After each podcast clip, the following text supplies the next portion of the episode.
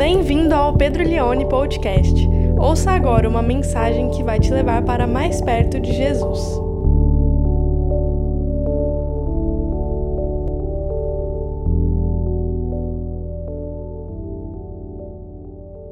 No dia seguinte, João, João Batista, estava outra vez na companhia de dois dos seus discípulos. E vendo Jesus passar, disse: Eis o Cordeiro de Deus. Os dois discípulos, ouvindo-o dizer, seguiram a Jesus. E Jesus, voltando-se e vendo que o seguiam, disse-lhes: O que vocês estão procurando? O que vocês estão procurando? E eles disseram: Rabi, onde o Senhor mora? Rabi quer dizer mestre. Jesus respondeu: Venham ver. Então eles foram, viram onde Jesus estava morando e ficaram com ele aquele dia. Era mais ou menos quatro horas da tarde. André, o irmão de Simão Pedro, era um dos dois que tinham ouvido o testemunho de João e seguido Jesus. Ele encontrou primeiro seu próprio irmão Simão, a quem disse: Achamos o Messias. Messias quer dizer Cristo. E o levou a Jesus. Jesus olhou para ele e disse: Você é Simão, filho de João, mas agora será chamado Cefas. Cefas quer dizer Pedro. No dia seguinte, Jesus resolveu ir para Galiléia e encontrou Filipe, a quem disse: Siga-me. Esse Filipe era de Betsaida, cidade de André e de Pedro. Filipe encontrou Natanael e lhe disse: Achamos aquele de quem Moisés escreveu na lei e a quem se referiram os profetas: Jesus o Nazareno, filho de José. Então Natanael perguntou: De Nazaré pode sair alguma coisa boa? Filipe respondeu: Venha ver. Jesus viu Natanael se aproximar e disse a respeito dele: Eis um verdadeiro israelita em quem não existe fingimento algum. Natanael perguntou a Jesus: De onde o Senhor me conhece? Jesus respondeu: Antes de Filipe chamá-lo, eu já tinha visto você debaixo da figueira. Então Natanael exclamou: Mestre, o Senhor é o Filho de Deus, o Senhor é o Rei de Israel. Ao que Jesus lhe respondeu: Você crê porque eu disse que tinha visto você debaixo da figueira? Pois você verá coisas maiores do que estas. E acrescentou: Em verdade, em verdade lhes digo que vocês verão o céu aberto e os anjos de Deus subindo e descendo sobre o filho do homem. Amém. Vamos orar, feche os teus olhos.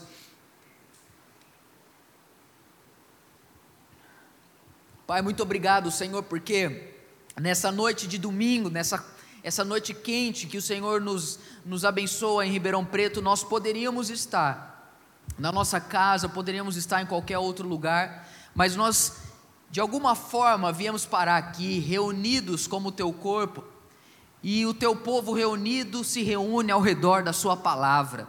Nós pedimos, Pai, que a tua palavra tenha supremacia sobre esse momento agora, que a tua palavra, que é viva, é eficaz, mais penetrante que uma espada de dois gumes que separa juntas de medulas, que essa palavra possa penetrar em nosso coração e que o Senhor possa falar conosco e fazer algo em nós. Essa é a nossa oração em nome de Jesus. Amém. Eu quero falar então sobre ser e fazer discípulos. Uma palavra muito corriqueira dentro do ambiente da igreja é uma palavra chamada discipulado. Com certeza você que tem um tempo já de igreja já ouviu essa palavra discipulado. E eu chamo a sua atenção para um fato a palavra discipulado não existe no Novo Testamento. O que nós temos no Novo Testamento, e temos com muita regularidade, é a palavra discípulo. A palavra discípulo representa com a maior fidelidade o que significa ser um seguidor de Jesus Cristo.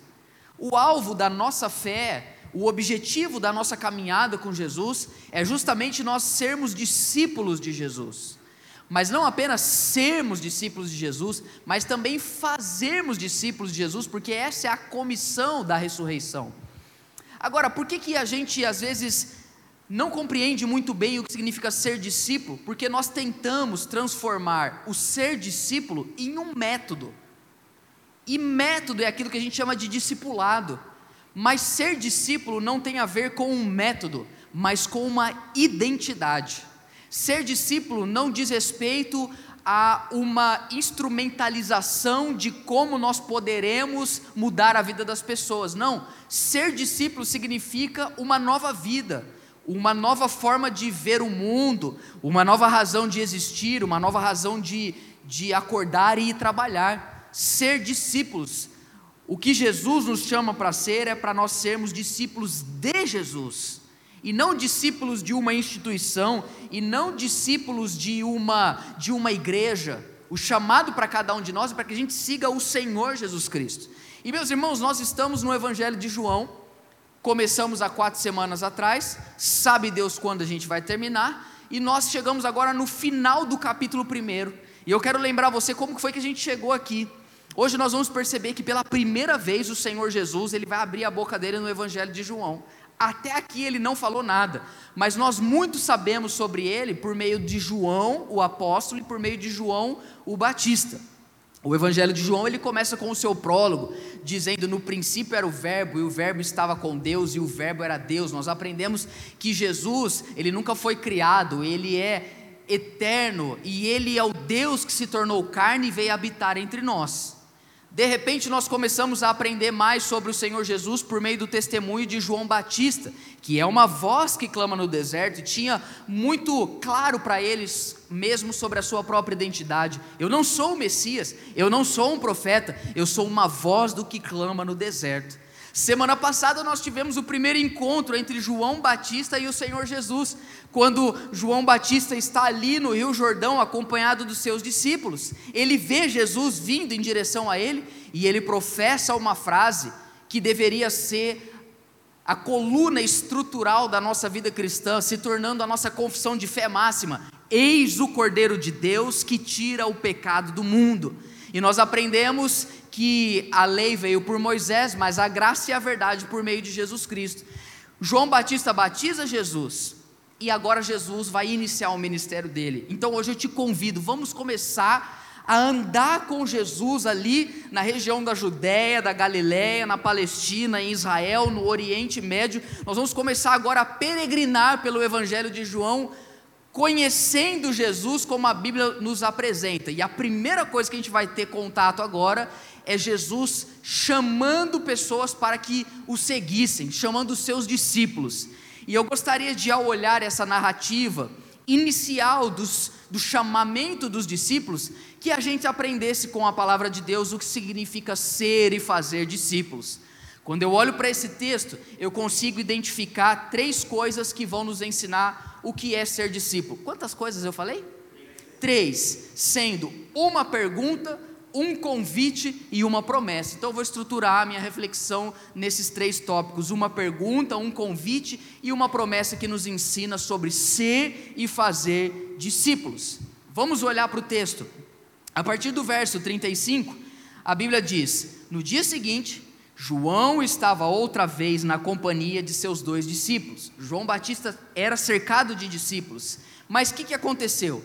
João Batista falou tanto, tanto de Jesus, fez tanta propaganda de Jesus, que hora que Jesus apareceu, no verso 36, os discípulos de João Batista abandonaram ele. Ainda bem que João Batista não é aqueles pastores que entram em crise como algum, quando algumas pessoas saem da igreja dele porque se João Batista não tivesse uma, uma identidade muito bem estabelecida, ele ia ficar chateado. Porque no verso 36, a gente vê que vendo Jesus passar, João disse de novo: Eis o Cordeiro de Deus. Olha o que vai acontecer no verso 37. Os dois discípulos, ouvindo dizer isso, seguiram a Jesus. Esse é o grande objetivo da nossa vida. É que através da experiência que as pessoas têm conosco, elas vão ficar mais perto de Jesus, elas vão começar a seguir Jesus porque elas estão convivendo com a gente. E a gente não pode ter nenhum tipo de baixo autoestima se de repente alguma pessoa se afasta da gente para poder se aproximar de Jesus. E às vezes é isso que acontece, irmãos. Às vezes a gente está tão longe da presença de Deus que a pessoa, para poder se aproximar de Jesus, ela tem que se afastar da gente. E aí a gente não pode achar ruim que a pessoa abandonou a gente.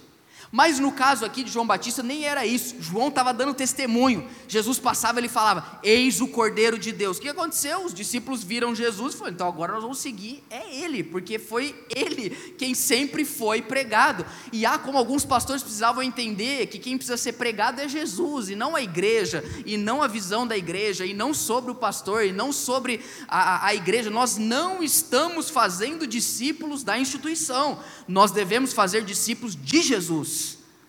É tão importante que a gente entenda isso, irmãos, porque infelizmente a gente começou a, a confundir fazer discípulos de Jesus com ensinar as pessoas a serem bons frequentadores dos programas e das propostas da nossa igreja. De modo que às vezes elas saem da igreja, a gente não entende, acha que elas abandonaram o evangelho, mas às vezes elas só saem da nossa igreja para ver se se aproxima de Jesus. A pandemia revelou que nós vínhamos cometendo muitos erros concernentes a isso. Nós não estávamos fazendo discípulos de Jesus, sabe o que a gente estava fazendo? Discípulos da instituição. A pessoa se convertia, a gente sentava ela e falava que o nosso discipulado é, era discipulado, mas na verdade a gente ficava ali 42 meses ensinando a pessoa a razão do que nunca mais ela poderia sair da nossa igreja, porque agora ela vendeu a alma dela para a gente. E tem pessoas que, quando saem de determinada igreja, as pessoas que ficaram não olham mais essa pessoa como irmão, olha agora como um desviado. Porque na cabeça da maior parte das pessoas dentro das igrejas evangélicas, não, não há clareza de separar o que é ser discípulo de Jesus e o que é ser envolvido na programação de uma igreja. Não é a mesma coisa. Quantos estão me entendendo? O nosso chamado é fazer discípulos de Cristo. Olha como a a pandemia revelou isso. Nos últimos anos, a gente vem instruindo pessoas a serem bons membros da nossa igreja. Começamos a criar peças importantes para a nossa engrenagem institucional continuar funcionando. É assim que a gente começa a olhar para as pessoas. Veio a pandemia, a gente não podia ir no culto, a gente não podia ir no grupo pequeno, a gente não podia ficar na escala da recepção, não podia servir no ministério infantil, teve que ficar em casa cinco meses em 2020. Resultado que a gente chegou, não dá para ser crente. Não dá mais para ser crente. Porque a pandemia revelou que a gente veio formando discípulos da instituição e não do reino de Deus.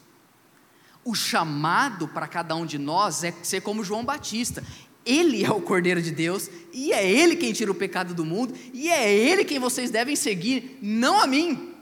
Não estamos fazendo discípulos da nossa filosofia nem da nossa teologia. De modo, irmãos, que quando nós somos discípulos do reino de Deus, não importa onde nós estejamos, onde nós estivermos, a igreja vai estar lá, porque nós representamos o reino de Deus. Aliás, a maior parte das pessoas que você e eu conhecemos nunca irão vir para uma igreja.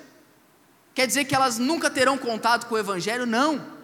Porque o chamado para a igreja nunca foi falar para as pessoas venham até nós. O chamado da igreja sempre foi vão por todo mundo e preguem o evangelho e façam discípulos de Jesus Cristo de Nazaré. Isso é tão diferente, isso é tão libertador, isso é tão o que deveria ser. E nós deveríamos encarar isso com mais naturalidade. E João Batista entendeu isso. Imagina se João Batista chegasse para aqueles discípulos e falasse assim: vocês são ingratos. vocês até vão, mas vão debaixo de maldição. Não, João Batista deixou os seus discípulos irem, porque João Batista sabia que é muito melhor estar perto de Jesus do que qualquer outro grande evangelista nessa terra.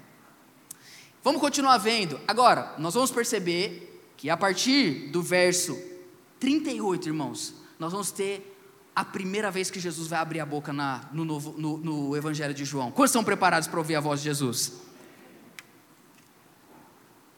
Vamos supor que você é um discípulo de João Batista. E você está vários dias, semanas ouvindo sobre Jesus, ouvindo sobre Jesus, de repente ele aparece. Você larga João Batista, segue Jesus. A primeira coisa que Jesus fala para você, o que, que será que ele diria?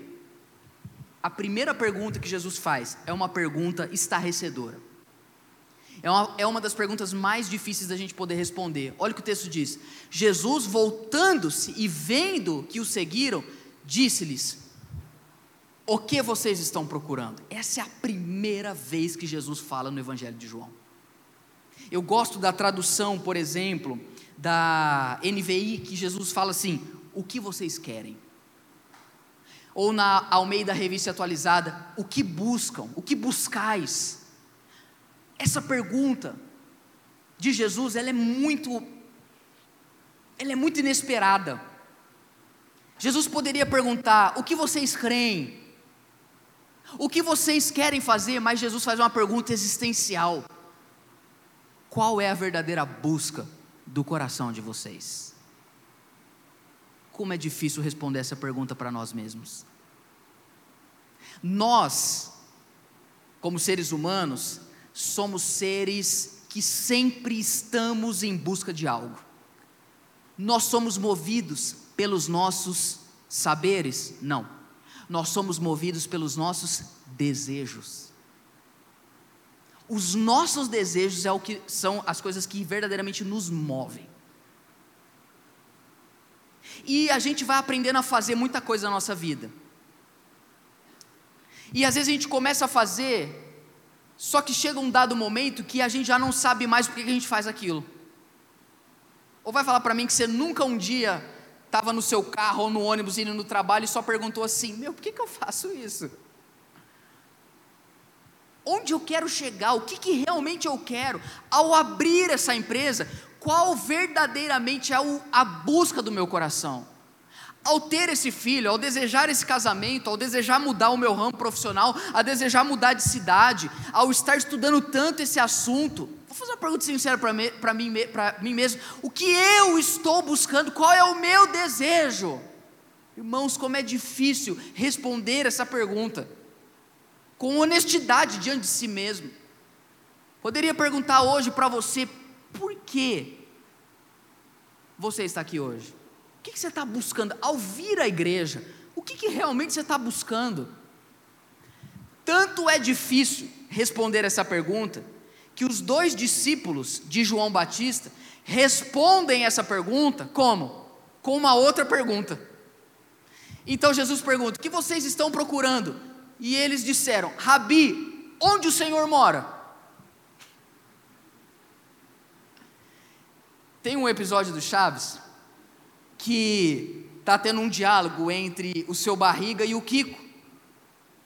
E o seu barriga chega para o Kiko, ele está irritado, ele fala assim: Você não sabia que somente os idiotas respondem uma pergunta com outra pergunta? Kiko responde: É mesmo? Quando eu olho para isso aqui, em vez deles responderem a verdadeira busca do coração deles, eles perguntam, mas aqui eu preciso ser honesto com você. Essa, essa resposta, por mais esquisita que ela seja, ela é importante para nós hoje. Principal, principalmente para aqueles aqui que não conseguem hoje definir com clareza o que realmente está buscando na vida. O que eles estão tentando dizer aqui, entendo eu, é: Senhor, a gente na verdade nem sabe o que, que a gente quer. Mas onde o Senhor mora? Porque se a gente estiver um pouquinho mais perto do Senhor, talvez a gente consiga descobrir.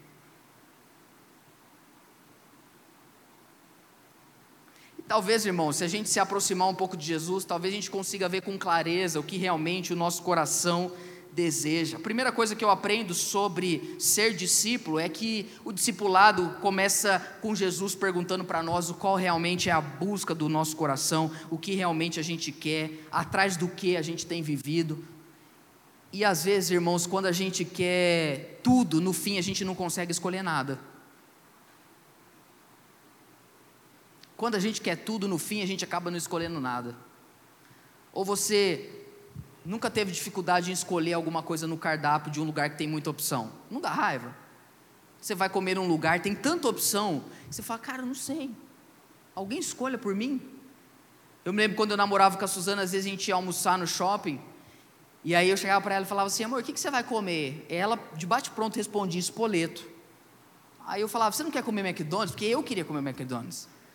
Ela falava assim, não, eu vou comer espoleto. Aí eu ficava com raiva, porque eu pensava, meu, eu eu quero McDonald's. E aí eu pedi o McDonald's e ela o espoleto. E aí no meio da refeição eu olhava o macarrão dela e pensava, nossa, como tá bonito esse macarrão.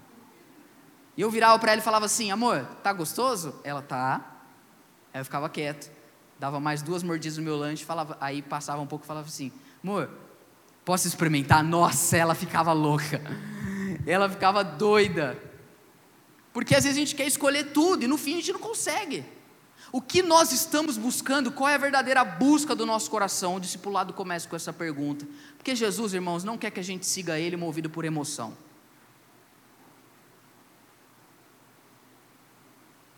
Jesus não, ele não precisa que você saia daquele cultão bem avivado, bem emocionado, falando assim: eu vou mudar o mundo.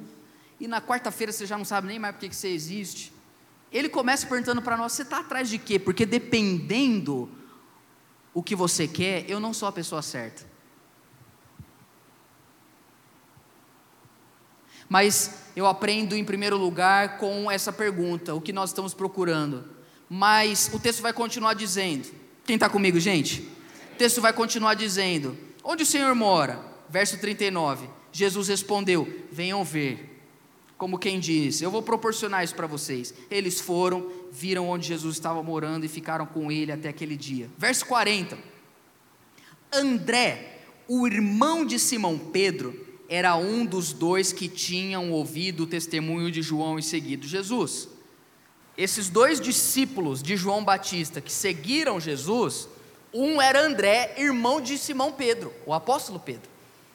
Repare você que o apóstolo Pedro é a grande pedra, assim, apostólica do início da igreja, é o líder ali da evangelização de toda a terra. E ele se converteu depois do irmão dele. Muitas pessoas que vão se converter através da nossa vida vão muito mais longe do que a gente. Só que o texto não diz quem era o segundo dos dois que tinha abandonado João Batista e seguido Jesus. Muitos comentaristas dizem que o segundo era o próprio apóstolo João, que quando ia falar dele não falava, ele colocava o nome dele oculto. O texto continua dizendo agora no verso 41. Ele encontrou primeiro seu próprio irmão. O que, que André fez? Foi atrás da família dele, a quem disse: Achamos o Messias como João está escrevendo o seu evangelho para pessoas que não estão acostumadas com a língua hebraica e aramaica, ele vai tentando explicar através do grego o que significa essas palavras semitas. Então, Messias, cuja palavra é Yeshua, que a gente cantou aqui, em grego é Cristo. Cristo significa o ungido, consagrado, separado. Olha o verso 42 e o levou a Jesus. Olha o que André fez com o seu irmão Pedro, e o levou a Jesus. Isso é muito lindo. Para onde, insisto, para onde as pessoas que convivem com a gente estão indo? Para onde a gente está levando elas? Qual é a bandeira da nossa vida? Qual é o discurso dos nossos lábios? Quais são as paixões do nosso coração? O que, que a gente realmente está buscando? E o levou a Jesus olhou para ele e Jesus agora vira para Pedro e diz assim: Você é Simão, filho de João, mas agora será chamado Cefas, que em aramaico significa pedra. E aí João coloca no grego Pedro, rocha. Primeira coisa que Jesus já fez com o João no primeiro encontro, muda o nome com, com Pedro, muda o nome de Pedro. De Simão, você agora é Pedro, você agora é rocha, você agora é firmeza. Porque, irmãos, quando a gente se apresenta diante de Jesus, a gente vem com uma série de buscas e, e ideais na nossa cabeça para apresentar para Ele, mas Ele já vai logo mudando a gente, assim, já vai mudando o nosso nome, o nosso propósito, a nossa identidade, a razão da nossa vida, o porquê a gente trabalha, e Ele vai ressignificando as buscas e os desejos do nosso coração. Ser discípulo envolve aqui nesse texto três coisas: uma pergunta, um convite e uma promessa. Uma pergunta eu já falei: o que você está procurando? Agora, a segunda coisa que ser discípulo envolve é um convite, e esse convite vai aparecer no verso 43. O texto diz assim: No dia seguinte, Jesus resolveu ir para a Galiléia e encontrou Filipe, que alguns comentaristas vão dizer que é o Bartolomeu dos doze apóstolos. No dia seguinte, Jesus resolveu ir para a Galiléia e encontrou Filipe, a quem disse: Siga-me. Aqui está a essência do que é ser discípulo de Jesus. Essa palavra ela é muito é, ela é muito familiar para nós hoje. Siga-me, seguir. Seguir pessoas. Na era digital, o que significa seguir alguém? Significa eu olho para essa pessoa e eu vejo que ela tem algo a me beneficiar. Tem pessoas que a gente segue nas redes sociais que é nossa família, a gente não tem muita opção. Não é verdade? A gente segue para não dar problema na família. Aí a gente silencia, ninguém precisa saber. A gente segue. Só que tem pessoas que a gente segue por opção.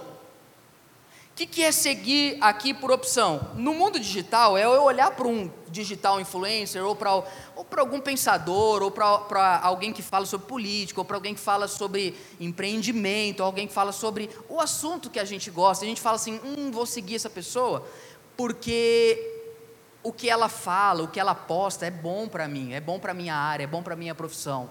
Então a gente segue pensando nisso, no que a gente vai poder receber por meio daquela pessoa. Só que o seguir para nós acabou tomando essa conotação, é a gente ir atrás de uma pessoa gratuitamente, você não paga para seguir ninguém. Tanto é verdade que quando a gente começa a seguir uma pessoa que nos interessa, se ela começa a nos desinteressar, o que a gente faz? Vamos lá. Para de seguir.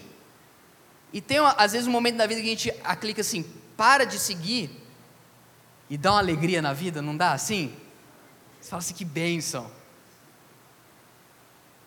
O problema é que a gente começou a olhar para Jesus nesse prisma, segui-lo nessa, nessa, nessa filosofia que a gente vive hoje. Eu vou seguindo ele.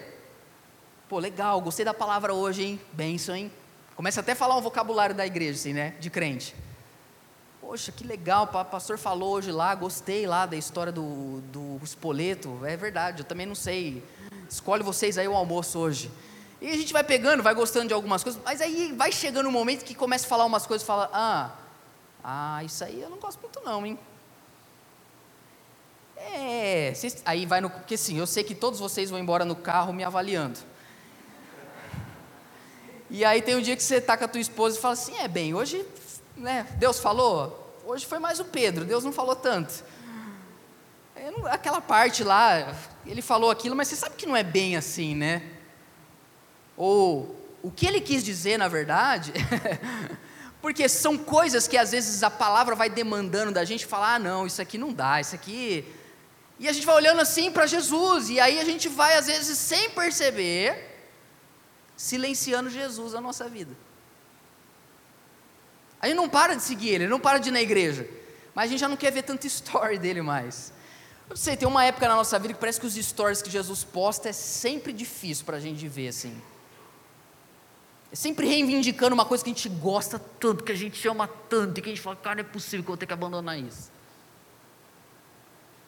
Irmãos, o que, que a igreja brasileira hoje ela se parece? Ela se parece muito mais como um ambiente de consumo do que de serviço. Quem que gosta de ir no cinema? Vocês gostam de ir no cinema? Se eu falar para vocês que faz mais de dois anos que eu não vou no cinema, você acredita? Desde a pandemia, né, Suzana? Vamos mudar isso, amor, por favor. A gente pode comer espoleto depois. Pessoas estão transformando a igreja como uma sala de cinema. O que é o cinema? Você vai para ver o filme. Você não tem nenhum compromisso com a pessoa que está assistindo o filme junto com você. Se ela pedir a tua pipoca, não vai dar certo. Termina o filme, o que, que acaba? Imagina o cara aparece na tela e fala, agora cumprimente seu irmão com a graça e com a paz. Não, termina o filme, a gente vai embora. Qual é o nosso elo?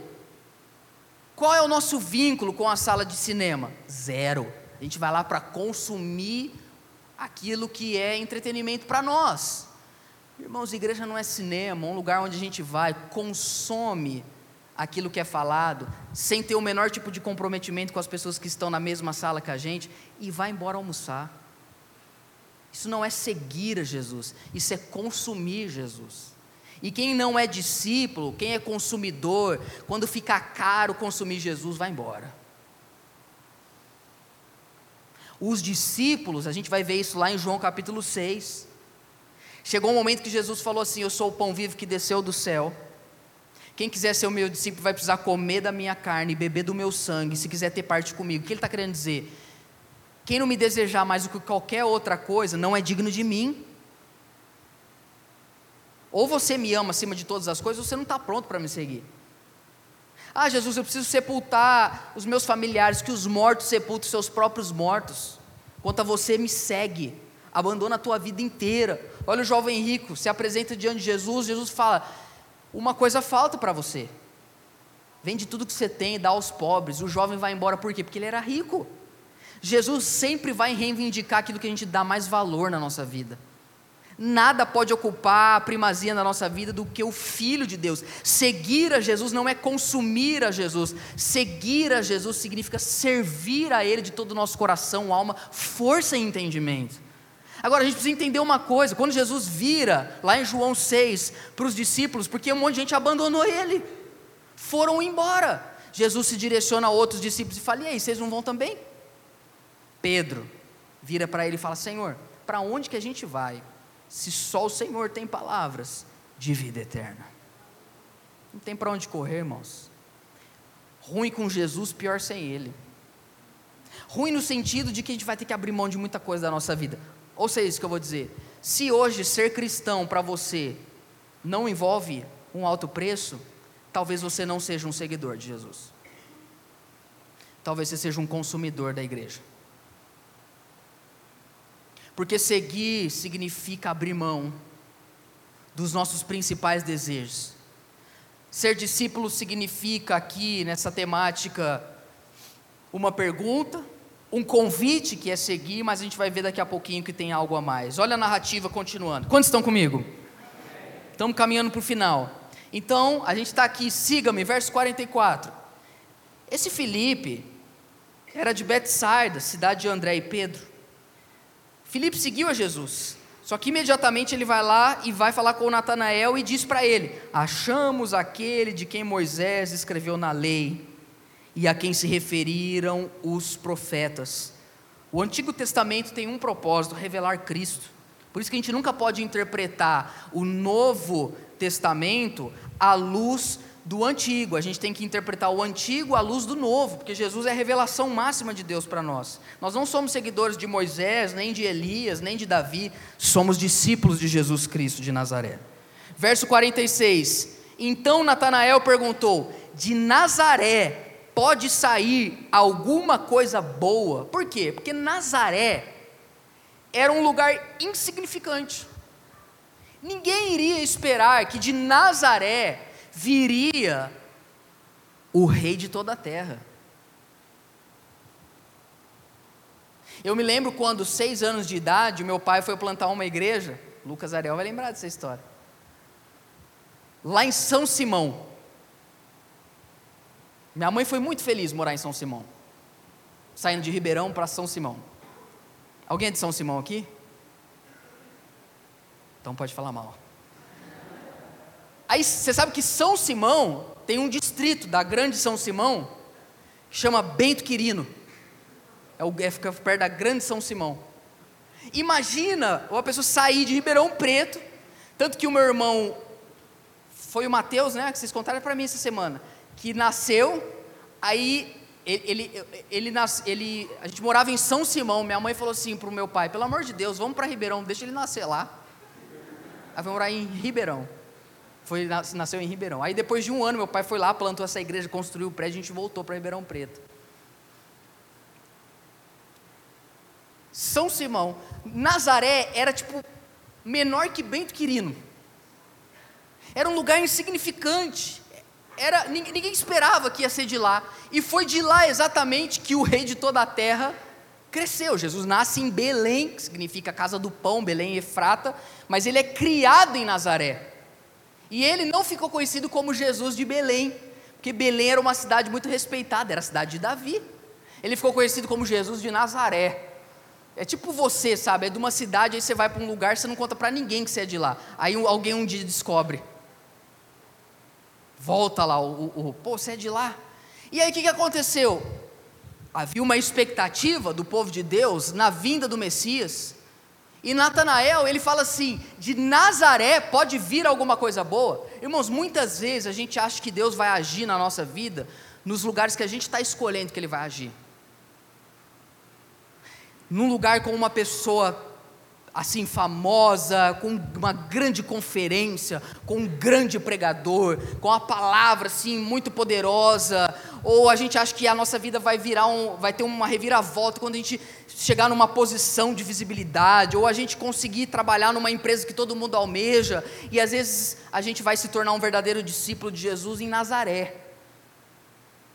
Num lugar que ninguém dá nada, Agora, é muito legal o diálogo, porque ele diz assim: pode vir alguma coisa boa? E Felipe faz aquilo que nós, todos nós devemos fazer quando a gente quer fazer algum discípulo. A gente nunca faz um discípulo falando assim, cara, vai lá na igreja, vai lá ver, não é vai lá ver. O que, que ele diz? Venha, como quem diz, eu vou com você, vamos lá, vamos, vamos olhar, vamos ver o que, que você acha. E agora a gente vai mergulhar na, na, na parte mais legal da história. Pode passar. Jesus viu Natanael se aproximando e disse a respeito dele: Eis um verdadeiro israelita em quem não existe fingimento algum. Por que, que Jesus fala isso?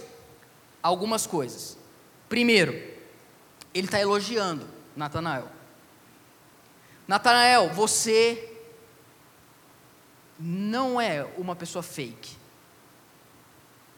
Natanael, você é uma pessoa verdadeira. Você, você você é condizente com o que você se propõe a fazer. Você é um verdadeiro israelita em quem não há falsidade, ou versão antiga, em quem não há dolo. Por que, que ele fala isso? O, o, jeito que o judeu mais gostava de ser chamado no Novo Testamento era de israelita. Vem do nome Israel. O que, que significa Israel? Príncipe. Quem foi Israel? Alguém que antes se chamava Jacó. O que, que Jacó significa? Enganador. Deus fala para Jacó: Você não é mais um enganador, você não é uma farsa. Você é um príncipe, você é uma verdade, você é um israelita. Natanael se surpreende com Jesus falando isso para ele. Olha que o texto continua dizendo. Natanael perguntou: De onde o Senhor me conhece? Jesus respondeu: Antes de Filipe chamá-lo, eu já tinha visto você debaixo da figueira. Alguém entendeu alguma coisa? Não faz sentido. O que a gente pega aqui nesse texto que é muito interessante é que agora a reação de Natanael vai entregar algo para nós. Olha como ele reage. Verso 49. Então Natanael exclamou: Mestre, o Senhor é o Filho de Deus, o Senhor é o Rei de Israel. O que, que aconteceu aqui? Deixa o verso 48 para mim. O que, que provocou uma mudança drástica num cara que fala, ah, de Nazaré não, igreja, odeio o crente. E de repente, mestre, tu és o filho de Deus, tu és o rei de Israel. Só pelo fato de Jesus ter demonstrado para Natanael que ele já tinha o conhecido antes dele ter conhecido Jesus. Agora vamos parar aqui, ó. Jesus, ele fala uma frase que desconstrói Natanael de uma vez. Ninguém sabe o que aconteceu debaixo dessa figueira. A não ser Jesus e Natanael. Algumas ilações. Primeiro, figueira na palavra de Deus,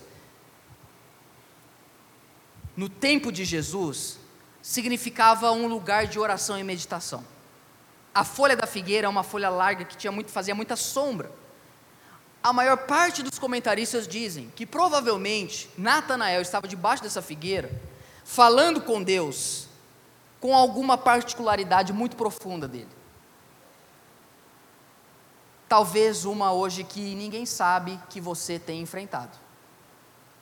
Irmãos, vamos falar a verdade, tem coisa que a gente pensa que a gente não fala nem para o nosso cônjuge. Sim ou não?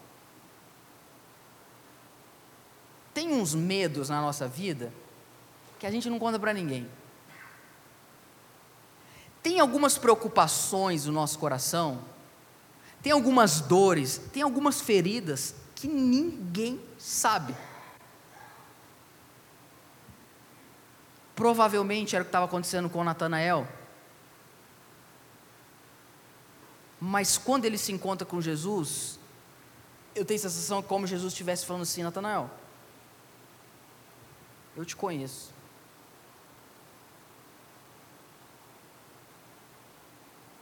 Eu sei o que verdadeiramente o seu coração deseja.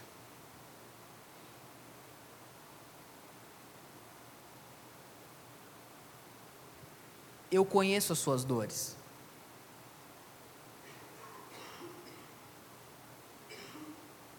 Eu sei que se você tenta explicar ela para algumas pessoas, elas não vão compreender. Mas eu as conheço. Antes de Felipe te chamar, antes de você me conhecer, eu já te conheço. Eu já me importo com você.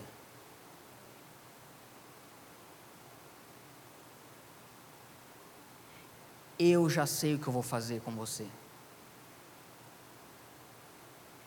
Eu já sei em quem você vai se tornar. Isso desconstruiu Natanael. Porque, irmãos, a gente não começa a se tornar um discípulo quando a gente começa a conhecer a Jesus. Mas a gente é discípulo porque ele nos conheceu antes. Coloca para mim Romanos capítulo 8, verso 28.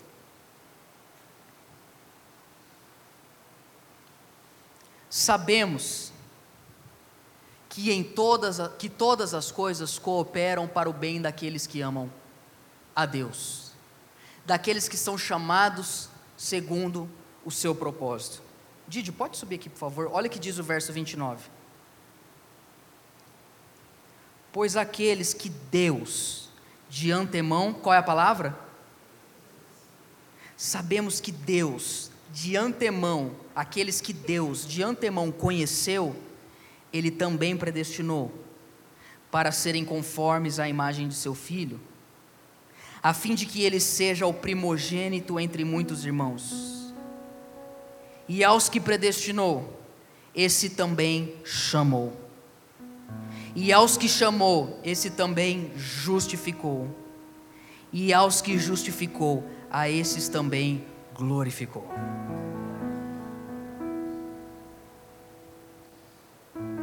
Ninguém nos conhece melhor do que Jesus. Ninguém se importa com a gente tanto como Ele. E ninguém nos ajuda mais a permanecer em Deus do que Ele mesmo. Mas eu disse que ser e fazer discípulos envolve uma pergunta: o que vocês estão procurando? Um convite: siga-me.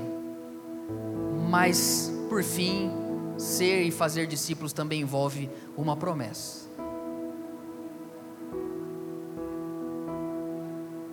Olha que diz o verso 49 de João, capítulo 1. Então Natanael exclamou: Mestre, o Senhor é o Filho de Deus, o Senhor é o Rei de Israel. Verso 50. Ao que Jesus lhe respondeu: Você crê, porque eu disse que tinha te visto debaixo da figueira? Como quem diz assim: Você começou a crer em mim só porque eu disse que eu te conheço? Só porque eu disse que eu me importo com você, você já crê em mim? Olha a promessa mas você verá coisas, coisas maiores do que essa. Repare que ele diz no singular: você verá coisas maiores do que essa. Mas no verso 51 ele joga para o plural, ele vira para todos os discípulos dele. E ele diz: em verdade, em verdade, eu digo que vocês, o que, que vocês vão ver? Vocês verão o céu aberto e os anjos de Deus subindo e descendo sobre o filho do homem aqui existe mais uma referência ao Antigo Testamento. Jacó tem um sonho, barra visão, onde o céu se abre uma escada desce aos céus e os anjos sobem e descem. Quando Jacó acorda e ele batiza aquele lugar de Betel, que significa casa de Deus. Quando Jesus fala, você vai ver o filho do homem com anjos de Deus subindo e descendo sobre eles, o israelita sabe do que ele está falando. Está falando de Betel. É como se Jesus estivesse dizendo: sabe por que, que o céu abriu? Felipe, Natanael, André, Pedro, sabe por que, que os céus abriu? Porque eu rasguei ele e desci até vocês. E agora vocês vão aprender a verdadeiramente desejar aquilo que todo ser humano precisa desejar e buscar. O que, que vocês precisam desejar? O Filho de Deus. Então, se talvez a gente fosse responder a pergunta de Jesus para nós, o que, que, você está buscando? O que, que você realmente quer? Ao trabalhar tanto, ao viajar tanto, a estudar tanto, que você realmente quer, a se dedicar tanto, a correr tanto todos os dias, o que você realmente quer? Eu quero ver o Filho de Deus na sua glória, com anjos de Deus subindo e descendo sobre ele. Eu trabalho, eu tenho filhos, eu acordo de manhã, eu faço vendas, eu vou na igreja, porque eu quero ver Deus, eu quero ver o Filho de Deus. Céus abertos, irmão.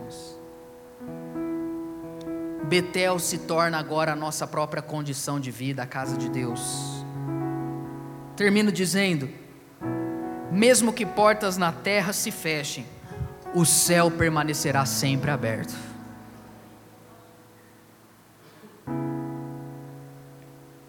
Às vezes Deus fechou algumas portas na sua vida. Você estava tão perto, agora vai dar certo. Não deu. Você fala, não é possível. Quando alguém é consumidor, give up, desiste. Tá vendo? Não dá certo servir a Jesus. Fechou as portas. Mas quando é discípulo, não desiste. Porque discípulo não se relaciona com Jesus para consumir, se relaciona com Jesus para servir. E mesmo quando portas na terra se fecham, o céu permanece aberto sobre a nossa cabeça discípulos de Jesus. Uma vez a Suzana, e eu termino contando essa história, estava com a Edmeia Williams, numa favela, lá no Rio de Janeiro. Entrevistando ela para uma matéria da revista Época de 500 anos da Reforma Protestante. Quem não conhece Edmeia é uma mulher incrível. Eu quero trazer ela aqui um dia. Em breve. Quem sabe na Conferência Vida 2023, né? E a Edmeia conversando com a Suzana, vendo aquela realidade daquela favela no Rio de Janeiro. A Edmeia vira para a Suzana e fala: Suzana, sabe qual é o problema? Sabe por que, que a gente tem. O Rio de Janeiro é uma das cidades onde mais tem evangélico no Brasil. Goiânia é uma das cidades onde mais tem evangélico no Brasil e é uma das dez cidades mais desiguais do mundo. Rio de Janeiro é uma das cidades que mais tem igreja no Brasil e todos os ex-governadores foram presos. Por quê? Porque as igrejas estão cheias de consumidores com poucos discípulos. Chegou o momento da gente decidir na nossa vida se a gente é discípulo de Jesus e segue Ele incondicionalmente e o deseja. Ser discípulo não significa crer em Jesus, ser discípulo significa desejar Jesus. Você consegue entender a diferença? Alguém que acorda e a sua alma clama por um encontro com um filho de Deus. Você não ensina ninguém a amar a Jesus. Você ensina alguém a conhecer histórias de Jesus. Mas saber que Jesus existiu não é o que muda uma cidade. O que muda uma vida, uma família, uma empresa, são pessoas que acordam, que trabalham, que criam filhos com um só propósito. Quando se pergunta, o que, que no fim você realmente está procurando? Eu quero ver Cristo glorificado com anjos de Deus subindo e descendo sobre o Filho do Homem. A minha oração é que o Espírito de Deus faça a Igreja Vida uma comunidade de discípulos de Jesus, não de discípulos da Igreja Vida. Talvez um dia você vá para outra igreja, se for para você se aproximar de Cristo, vá. Porque quando você sai de uma igreja, você não deixa de ser discípulo de Jesus. nós somos discípulos de Jesus e não de um pastor, não de um método, não de uma instituição, não de uma doutrina, não de uma religião. Eu não sou, eu não me considero evangélico. Eu não me considero um dado do IBGE. Se ao menos eu conseguir ser discípulo de Cristo, eu estou satisfeito. Se ao menos eu conseguir acordar e os meus ossos clamarem, eu quero Cristo. Isso é um sinal para mim de que eu ainda estou no caminho.